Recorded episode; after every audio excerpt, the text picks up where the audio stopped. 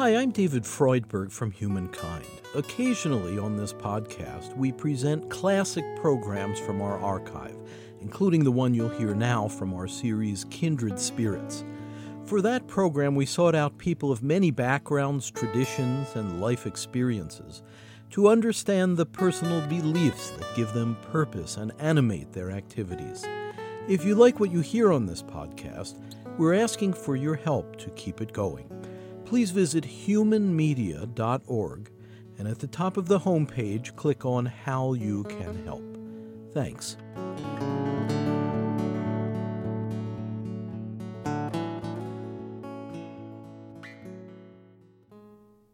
Assalamu alaikum wa rahmatullah wa barakatuh. May the peace and blessings and mercy of Allah be with you. God. Allahu Akbar.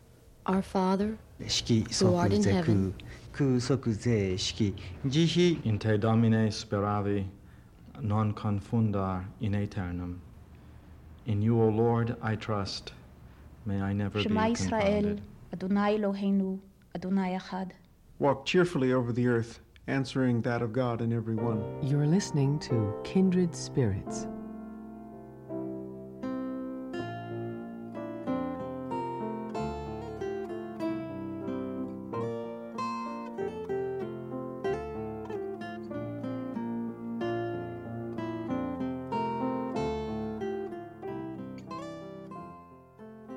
Welcome to Kindred Spirits. I'm David Freudberg.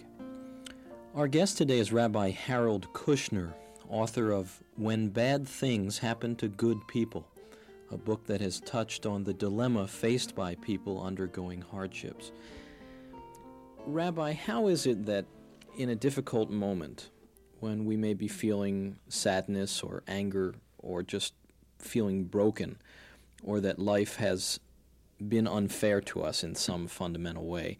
How, at such a time, can we take comfort in God, who is supposed to be so kind? David, let me answer your question at two levels one affirmative, one negative.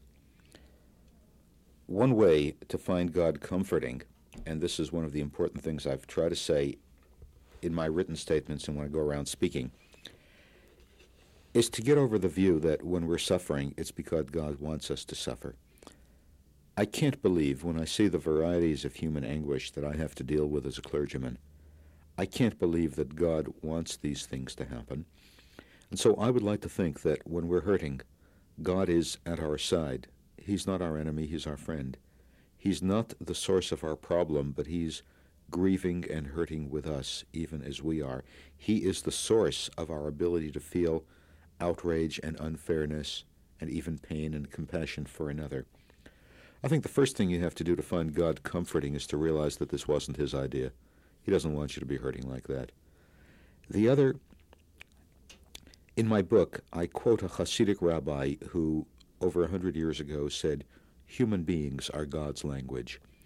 Where is God when we need Him? I would like to believe that God comes to us in the incarnation of caring friends and neighbors. What gets us through the hard times? I suspect not so much our theology as our friends, other people reaching out to us. What we need to know is that we are not alone and we're not unworthy. One of the hard things about suffering, one of the really hard things about experiencing misfortune, is that when something bad happens to us, there is a crazy, irrational, compulsive corner of our mind which says to us, I must have done something bad and I deserve this. This is happening to me because I was a bad person. And now that my punishment is public, everybody will know I'm a bad person and they'll shun me. When people stay away from us in our grief, in our misery, they may understand that they're staying away because of their limitations. They can't handle seeing us hurt. We represent something threatening to us. The, the divorcee, for example, whose friends can't talk to her because she represents the incarnation of a fear that they can't handle. They may understand that it's their cowardice and their weakness which is keeping them away, but we don't understand that. We think that they're judging us and finding us not worthy of caring about. That's why it's so desperately important when we have been hurt that people gather around us, hug us, hold our hands, reassure us, and tell us that we are worth caring about and feeling sorry for. With that support from friends and family, uh, hard moments are easier to get through. How about in that painful solitude, which anyone going through a crisis uh, must ultimately confront? What comfort can be found in that?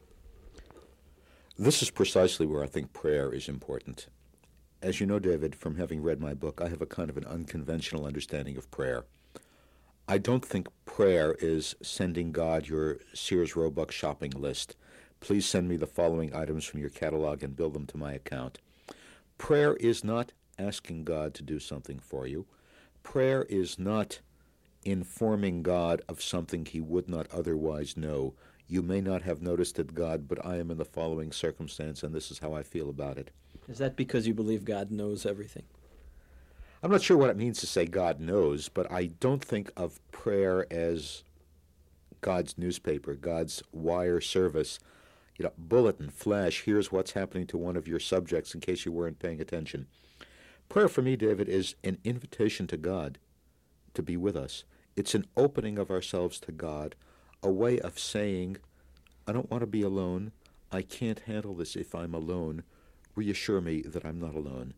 Sometimes it's a way of saying to God, as I interpret Jacob's prayer just before he wrestles with the angel, a way of saying, I have to do something very hard and very scary, and I'm not sure if I'm up to it. Give me your strength and give me your confidence, and I think I can do it. Sometimes prayer is the, the outcry of a person in a hospital bed, in pain, not sure what he has to look forward to. You know what I've discovered? Just working with a lot of very, very sick people, I found for the most part people are not afraid of dying so much as they are afraid of two other things of pain and of being abandoned. Sick children and very sick older people also. If you can assure them that you're going to do whatever you can to limit their pain, and more importantly, if you can assure them that you will be with them as long as they need you, that you're not going to abandon them, you're not going to give up on them, you're not going to drop them and find some healthier person, some more responsive, more able person, that's comforting. God's role in this is to be the one who is with us even when visiting hours are over and everybody has gone home. Prayer is a way of saying to God, let me know that I'm not alone. Let me know that you care about me, that you haven't given up on me. Just let me know that I have not been abandoned. The ability to speak to God and feel that He is listening, not that He'll change things. Prayer is not a request that God take away my problems. Prayer is a request that God give me the grace and the strength to deal with my problems, however overwhelming they may seem. I know that you come to this very difficult concern not abstractly. In 1977, your teenage son Aaron died after a long illness of a disease that causes rapid aging. How did that affect your relationship with God? In the beginning, David, when we were struck by the news, I tried to answer that the way I had for six years as a rabbi been telling people how to deal with their own tragedies and their own traumas. Up until that point, as a naive, innocent, inexperienced rabbi, I would visit a home where there had been a death or a serious illness or an accident or a tragedy of some sort. And I would say to some people, I can't understand why it's happening, but there must be a reason someplace. We simply don't have all the facts. We don't see how it fits into the big picture. If we could see the whole picture, we would understand why what's happening is right and necessary. When we got the news, when Aaron was three years old, that he suffered from progeria, that he would spend the rest of his life physically handicapped, in pain, psychologically vulnerable, and that he would die in his early teens, I tried those answers on myself, and they didn't work. They did not comfort me. They served only to to try and take away my rage and my anger, to, to take a situation which was unacceptable and make it acceptable. And I was full of questions and I was full of anger, and I didn't want anybody to tell me if you're religious, you don't ask questions, you assume it makes sense someplace. My original response was never to doubt God's existence, but very profoundly to doubt his fairness and his kindness. I had to wonder at that point, back when Aaron was three years old, if there is a God, is he cruel? Is he uncaring? Is he vindictive? Is he fastening on some small inadvertent sin I committed and punishing me in this cruelest of possible ways for it? Am I really so much worse than other people whose children are healthy? I couldn't believe that. I didn't want to. I could not have continued as a religious person believing that God was like that. And so I came to what was for me the only possible conclusion. God is not a God of power. He is a God of justice and compassion. He doesn't want the child to die. He doesn't want the young husband to be crippled with illness. He doesn't want the young wife to be struck down in an automobile accident. He doesn't send the flood or the fire or the earthquake or the heart attack or the malignant tumor. God wants us to live good and happy lives, but there are some things in the world which he cannot control. When I was able to come to the conclusion that God is not all powerful, that some things happen which are not his will, at that point, I could affirm not only his existence, but his goodness. He was a God worthy of being worshipped. About a year ago, there was an article about me and about my book in Time magazine where they quoted a seminary professor from some theological school, I think in Iowa, saying, A God who is not all powerful is not worthy of being worshipped. And I read that and I said to myself, you know, that's the sort of attitude which a fellow in a classroom would have, where your theology is worked out on a blackboard so it has no loose ends. Here in the front lines, where you're dealing with sick children and dying parents and broken marriages and accidents and illnesses all the time, only a God who is not all powerful is worthy of being worshipped. A God who could stop this and doesn't.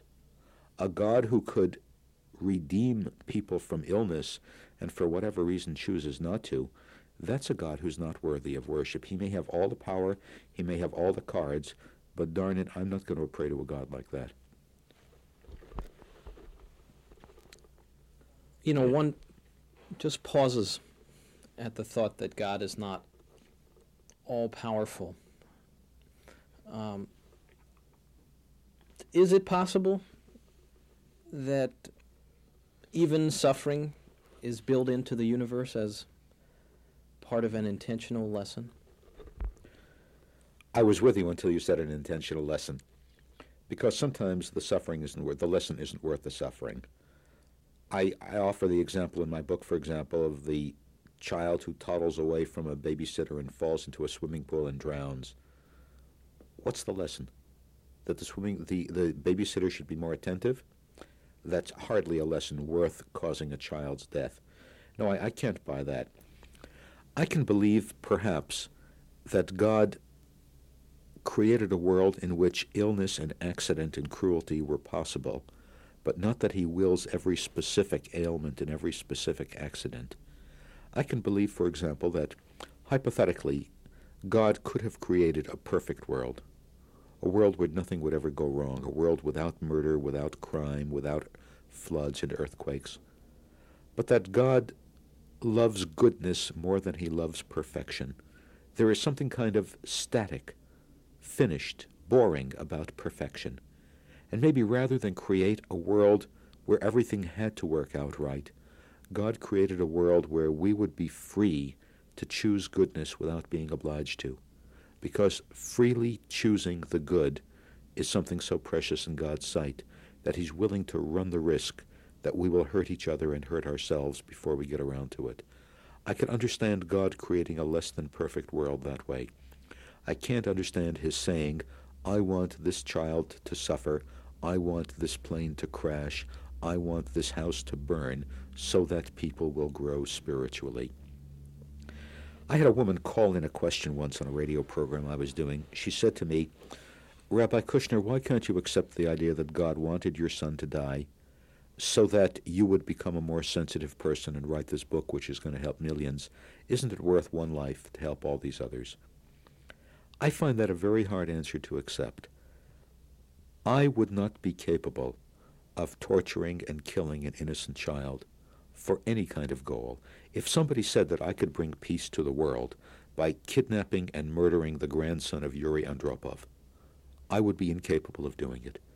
If somebody said I could find the cure for cancer by torturing an innocent child, it would not be worth it. And I can't believe, David, that God is less compassionate and less just than I am. I can't imagine that God would send suffering and premature death into the life of a happy, bright, innocent child for any kind of ancillary gain that I can think of. Where is his justice? Where is his idea that every life has unique sacred value? I learned that from the scriptures. Isn't God committed to those values as well? We're talking with Rabbi Harold Kushner. He's author of When Bad Things Happen to Good People. If God is not one who wills suffering or tries to uh, teach us by cruelly testing us, what then is the nature of that power called God? I'm not sure you're asking the right person. I don't know what God is about. I actually, David, there there are times where I feel apologetic for having written a book about God. You know, traditionally Jews don't do theology. Jews traditionally consider it arrogant to write a book explaining God, describing the nature of God. For Jews, theology has not been about God's nature. It's been about man's obligations to God. Theology is about revelation, about human behavior, what should we do? What is the vision of the good life in God's sight? What do I know about the nature of God? You know what is probably the most difficult passage in all of Scripture to interpret? It's in Exodus chapter 32, right after the incident of the golden calf. Moses says to God, If I am to represent you on earth, I have to know who you are and what you stand for. Let me see your face. And God says to Moses, You can't see my face. No human being can see my face and live. But hide here in the cleft of the rock, and I will pass by. And you can't see my face, but you can see my back. Now, David, if you take that literally, that's a nonsensical verse. What does it mean you can see God's back? What I understand it to mean is that we human beings cannot see God face to face, but when God has passed through, we can see his after effects. We can't see God, we can see the difference that He has made. What is God? For me, God in action is the ability of ordinary people to suddenly do extraordinary things. The ability of people suddenly to come up with spiritual capacities that they never had before. That all of a sudden, people who need to be brave are brave. That, for example, the parents of a retarded child don't run out of love. They could not possibly have started with a 15 year supply of love. When they use up all their love, where do they get more? That, for example, there's a woman in Philadelphia by the name of Diane Rubin who wrote a book called Caring. It's about her mother's terminal illness with cancer. I was sent an advance copy of the book. The publishers wanted a quote from me, which I was very happy to give them because it's a lovely book. Diane Rubin was an average middle aged woman who didn't get along very well with her mother, found her mother kind of oppressive and kvetchy and intrusive, and she had her own problems. And then when her mother was sick and Diane Rubin had to take care of her, all of a sudden she developed a capacity for empathy, for sensitivity, for loving. She not only found in her mother things which she had never noticed before, she found qualities in herself which she knows were not there last month. For me, David, at the very least, God is that power outside ourselves which reinforces, replenishes our love, our courage, our devotion when we've used it up, and which gives us the qualities of courage and strength that we didn't have before, but we find we have them on the day we need them. What positive lesson can a person of faith take take from a a trying period? Does it teach them compassion for others? Is that what benefit we can derive? It can, but I would have to emphasize that to a large degree the choice is ours. I tell people today when you find yourselves in a difficult, unfairly trying situation, don't ask why, because why only focuses on the past. And the longer you look at the past, the more helpless you feel because you can't do anything about it. Ask, what do I do now? You're going to be different. In what way do you want to be different? It's not that God sends us the tragedy so that we will learn something. The tragedy happens for whatever reason laws of nature, human cruelty, bad luck. And then all we can do, because we can't prevent it and we can't undo it, all we can do is choose how we want to respond to it. There's a family in my congregation, for example, I tell the story in the book, whose son was killed in a school bus accident. Their response, instead of say, staying home and grieving, was to work for school bus safety standards. The mother whose child is killed by a drunk driver, instead of becoming jealous of all her friends who have their children alive, works to found a chapter of MADD, Mothers Against Drunk Driving. The widow whose husband dies of cancer has the choice of staying home all day in a house dress and never putting on any makeup and not talking to people. Or, if she doesn't want to do that, she can choose to go out and reclaim the right to life and, for example, become neighborhood chairman of the, uh, the Cancer Fund collection. That's her way of being angry at the disease which has come into her life and darkened it. We can choose how we want to respond. We can become compassionate. We can become people with greater insight into what's going on. My way of responding was to write a book and travel around the country lecturing and do radio interviews about what I've learned. You don't have to write a bestseller. If if somebody you know has just lost his job and you've been through that, you're uniquely qualified to call up and say, you know, I've been through it and I know how hard it is for you. Can we sit down and talk about it? Can I buy you lunch? Can we go out together?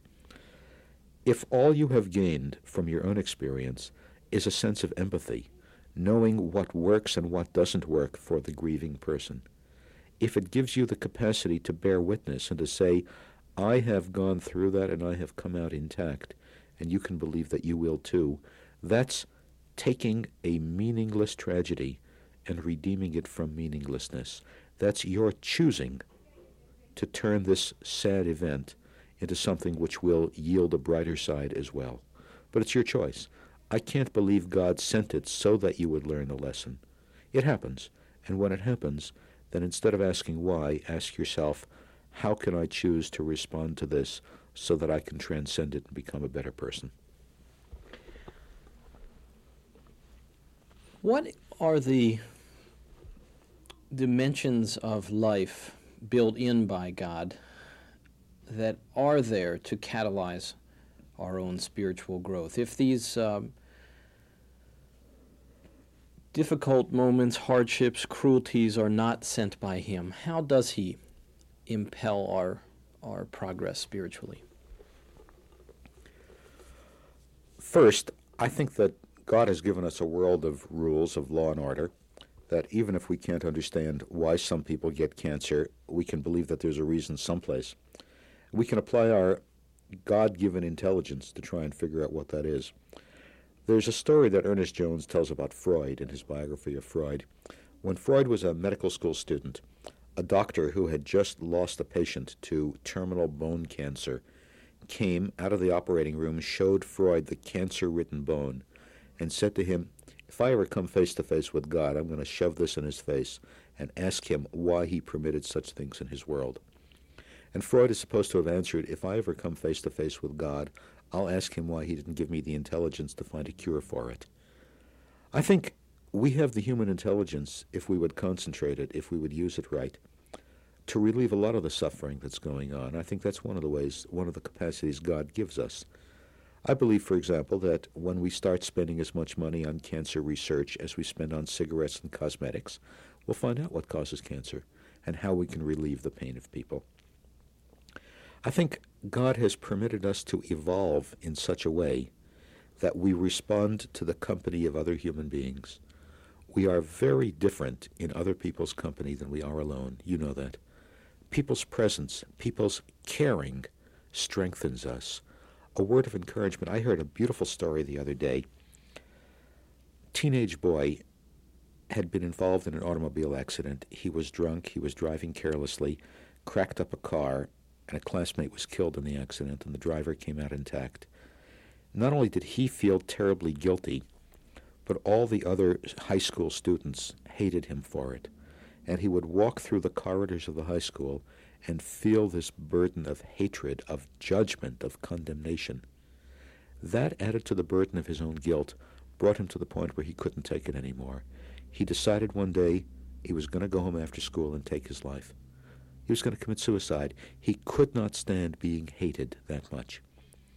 In the corridors of the high school before the last period, a girl walking by slipped him a note that said, Hang in there, Kevin, we're rooting for you. And that pulled him back from the brink. That one simple act of kindness, one person saying, I care about you, was enough to make life worth bearing. We are constructed in such a way that the affection, the concern of other people is immensely strengthening for us. I visit people in hospitals and I visit people who have just suffered bereavement as a way of saying, I care about you, God cares about you, your neighbors care about you, you're a person who doesn't deserve this, you're worth caring about.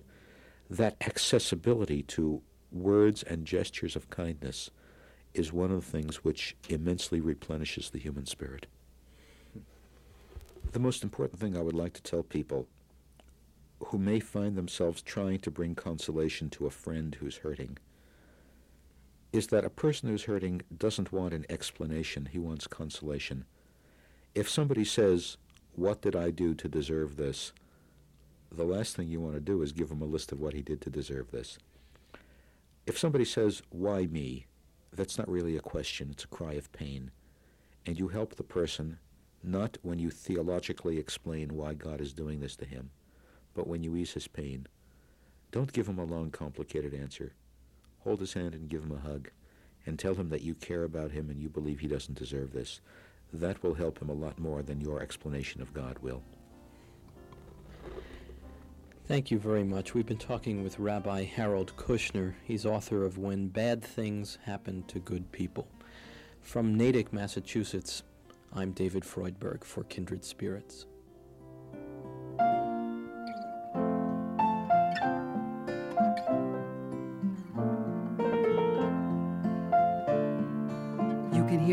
Episodes of our series at humankindpodcast.org. That's humankindpodcast.org. The executive producer is David Freudberg. Please subscribe to our free weekly podcast. The title is Humankind on Public Radio. You can find it at Apple Podcasts, Spotify, NPR One, and all major podcast services, as well as through our website. Again, the podcast title is Humankind on Public Radio. And if you'd like to support our program, please visit humankindpodcast.org and at the top, click on How You Can Help. Thank you.